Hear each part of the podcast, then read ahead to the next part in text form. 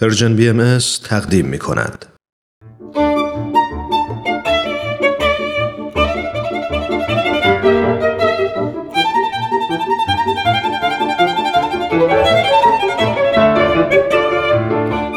سپهر سخن فصل اول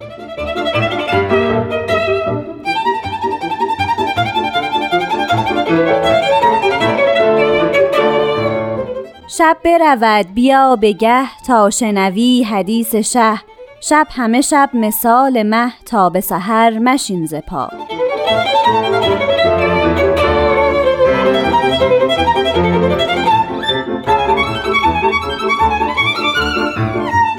شنوندگان دوست داشتنی رادیو پیام دوست وقت شما به خیر من نیوشا راد هستم. به برنامه سپهر سخن خوش اومدین.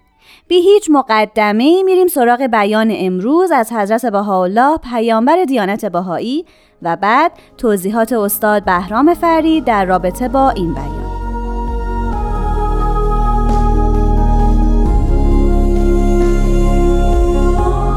حضرت بهاءالله میفرمایند ای بنده دنیا در سهرگاهان نسیم عنایت من بر تو مرور نمود. و تو را در فراش غفلت خفته یافت و بر حال تو گریست و بازگشت.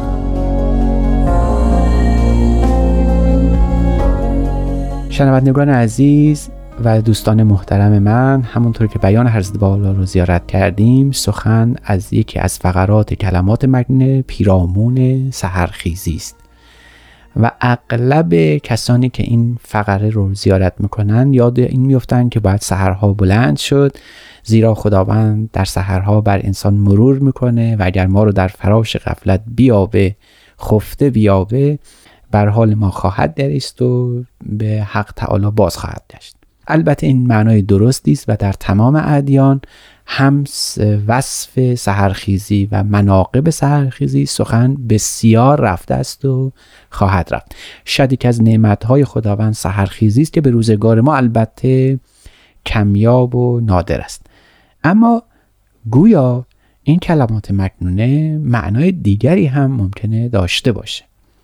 قبل از اینکه این معنا رو پیدا بکنیم بد نیست که مدخل فهم این کلمه رو هم از خود حضرت بهاءالله سراغ بریم. می‌دانیم که حضرت بهاءالله لوحی دارن به اسم لوح سلطان خطاب به ناصر الدین شاه که چندی پیش در یکی از این برنامه ها با همدیگه سخنی پیرامون اون گفته بودیم. در لوح سلطان حضرت بهاءالله بخشی از نقائص حکومت ناصرالدین شاه یا اصولا هر حکومتی رو وابستگی مفرطانه او به علمای مذهبی می‌دونه. و چون در اون لوح بحثشون پیرامون علمای مذهبی در ایرانه حضرت بالا فهمان علما همیشه صد بزرگی بودن برای پیشرفت مملکت. و در لوح سلطان برای اینکه به ما بیاموزند که علما چه نقش ویرانگری در تاریخ دین و در تاریخ تمدن دارند چند فقره از کلمات مکنونه رو شاهد بیان خودشون می‌دونن. یعنی اینکه چند فقره از کلمات مکنونه در لوح سلطان آمده که مستاق اصلی اونها علمای مذهبی هستند از جمله در لوح سلطان میفرمایند مخاطب این بیانات در صحیفه مذکوره که به کلمات مکنونه علیوم معروف است قومی هستند که در ظاهر به علم و تقوا معروفند و در باطن مطیع نفس و هوا. میفرماید ای بی وفایان چرا در ظاهر دعوی شبانی کنید و در باطن به اقنام من شدید؟ این بیان حضرت با در کلمات مردی و همچنین میفرماید ای به ظاهر آراسته و به باطن کاسته که این هم باز در کلمات مرکز خطاب به علما. و همچنین میفرماید ای مدعی دوستی من در سهرگاهان نسیم عنایت من بر تو مرور نمود و تو را بر فراش قفلت خفته یافت و بر حال تو گریست و باز است. یعنی عین همون فقری رو که امروز ما پیرامونش سخن می‌گوییم حضرت با حالا خطاب اصلی رو علمای مذهبی دونستن. پس گویا منظور از سحر سحر هر روز بامداد قبل از صبح نیست بلکه مراد از سحر در اینجا سحر از ظهوره ظهور خداوند در ابتدا در شروع دینداری است. یعنی صدر هر دینی ابتدای هر دینی گویا سحر معنا شده اطلاق سحر به او گفته شده که در این سحر و در این صبح مبارک علما تنها مانع فهم مردم ایمان مردم به پیامبر خدا هستند. این چنین سحری است که ای مدعی دوستی من یعنی ای علمای مذهبی. و جالب اینه که در این کلمات مکنونه مستر و صدر این کلمات مکنونه یعنی همین در سهرگاهان نسیم عنایت من بر تو مرور نمود دو تا صدر داره. در کلمات مکنونه که پیش ما هست این صدر عبارت است از بنده دنیا. یعنی علمای مذهبی رو به معنای بنده دنیا معروف کردن تصمیه کردن. و در خود لوح سلطان همین فقره به ای مدعی دوستی من. و شما اگر دقت کرده باشید تمام علمای مذهبی در ایران همه مدعی هستند که دوست خدا هستند همه مدعی هستند که تنها راه نجاتن. و همه مدعی این هستند که تنها مسیر گذر به خداوند و وصول به خداوند از طریق اونهاست. بر همین هم در کلمات مکنونه این خطاب شده. چرا در سهرگاهان چرا در صبح طلوع خداوند؟ چرا این نسیم عنایت یعنی وحی الهی که می‌رسه؟ کلمه خداوند که به شما می‌رسه شما رو در فراش قفلت می‌بینه.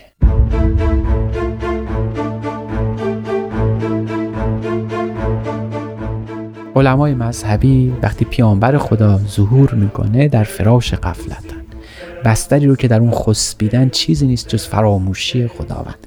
لباس علم بر تن می‌کنن ظاهر رو می آرایند به تقوا اما در باطن و اقنام الهی میشن. در اصل به فریب مردم مشغول میشن. علما در هر ظهوری چنین کردن و گویا مقدر این است که چنین هم بکنن. علمای مذهبی که وظیفهشون حفاظت از دینه سیانت از دینه وقتی مسئله ظهور میان این فروع دین بر اصل میزان میشن و این کار رو به ویرانی می‌بره. این کار رو برای مسئله ظهور دشوار می‌کنه. حضرت بالا در لوح دیگری میفرمایند یا علی مخاطب لو یا علی. الحمدلله از نسمات سحری که در اول ظهور مرور نمود بیدار شدی و به مقصود فائز گشتی. چه مقدار از خشبهای مسنده یعنی چوبهای خشک که به گمان خود منتظر ایام الهی بودند و چون آفتاب ظهور اشراق نمود و مجلی تور ظاهر مشاهده شد که جز لایق نار نبوده و نیستن. یعنی حضرت حالا درست این کلام مکنه رو وصف حال ظهور خودشون می‌دونن. ظهور رو در اون زمان سهرگاه می‌دونستن و علمای مذهبی رو ستاره هایی که باید دلالت بر صبح کنه می‌دونستن. اما حیف از اینکه این علما در حین ظهور به قفلت رفتند و خواب خوشی برای خودشون انتخاب کردند.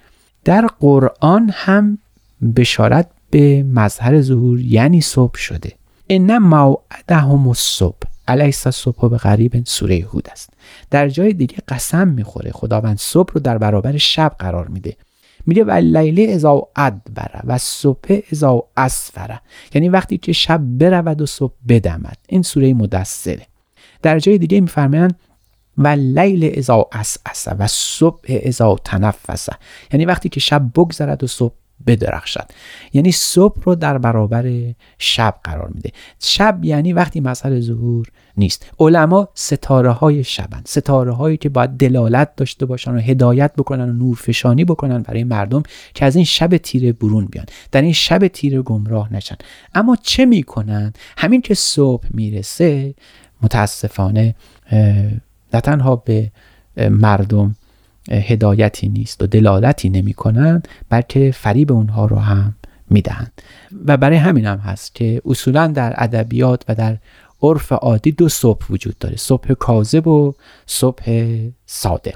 صبح کاذب اون اولین نوری است که توسط یک ستاره دمیده میشه و کاروانها که در خوابند و باید هدایت پیدا کنن به مبارکی صبح به پیشواز او میرن اما چون نوری نیست و شب از پی داره به گمراهی خواهند رفت. اما صبح صادق یعنی مظهر ظهور الهی یعنی پیامبر خدا که وقتی ظاهر میشه دیگه پشت سر او شبی نیست. و اینو ما در خود قرآن می‌بینیم که از این آیات دلیل بر علائم قیامته قیامت هم یعنی ظهور هر پیامبری. مولانا در این خصوص در دفتر چهارم تفاوت صبح صادق و کاذب رو بیان کرده. و جالب این است که این تفسیر اون آیه معروفه که اوجس فی نفسه خیفتا موسا قلنا لا تخف انک انت الاعلا که آیه قرآن اسم وقتی اون داره تفسیر می‌کنه می‌گوید در دفتر چهارم پیش حالی بین که در جهل است و شک صبح صادق صبح کاذب هر دو یک. صبح کاذب صد هزاران کاروان داد بر باد هلاکت ای جوان. نیست نقدی کش غلط انداز نیست. وای آنجان کش محک و گاز نیست. مولانا در این صبح کاذب و عبارت از علما یا شیخ کاذبی می‌دونه صبح کاذب رو. علما یا شیخ کاذبی می‌دونه. که مردم رو گمراه می‌کنه و در برابرش صبح صادق رو مظهر خدا پیامبر خدا یا شیخ حقیقی می‌دونه که نه تنها مردم رو دلالت می‌کنه و هدایت مطمئنا پس از او شبی در کار نیست. صبحی مبشر به یک نور الهی. صبحی بشارت دهنده به روز حقیقی. از این روز که همیشه در ادبیات عرفانی ما مثل ابن عربی در فصوص الحکم بحث بسیار پیچیده و عمیقی داره در اینکه صبح می‌تواند تمام کلام خدا باشه که این کلمت الله این حرف خدا وقتی از دهان مبارک او میاد می‌تونه به هر کجا که برود به هر کجا که سر بزند نور اندر نور بیاره از جنس خود پیامبره بنابراین می‌دانیم که این کلمات مکنه حضرت بالا مخاطبش علمای مذهبی بخصوص بخصوص در ایران هستند. وظیفه سنگین علمای مذهبی که هدایت مردمه. اگر قرار باشه مطابق با اصل و قوام الهی باشه دلالت مردم بهش معرفت الله و مظهر خداست پیامبر خداست.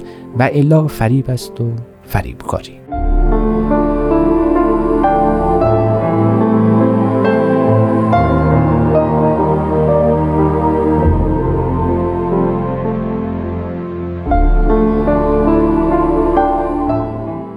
دوستای عزیز باعث افتخار ماست که شما شنونده برنامهمون هستین.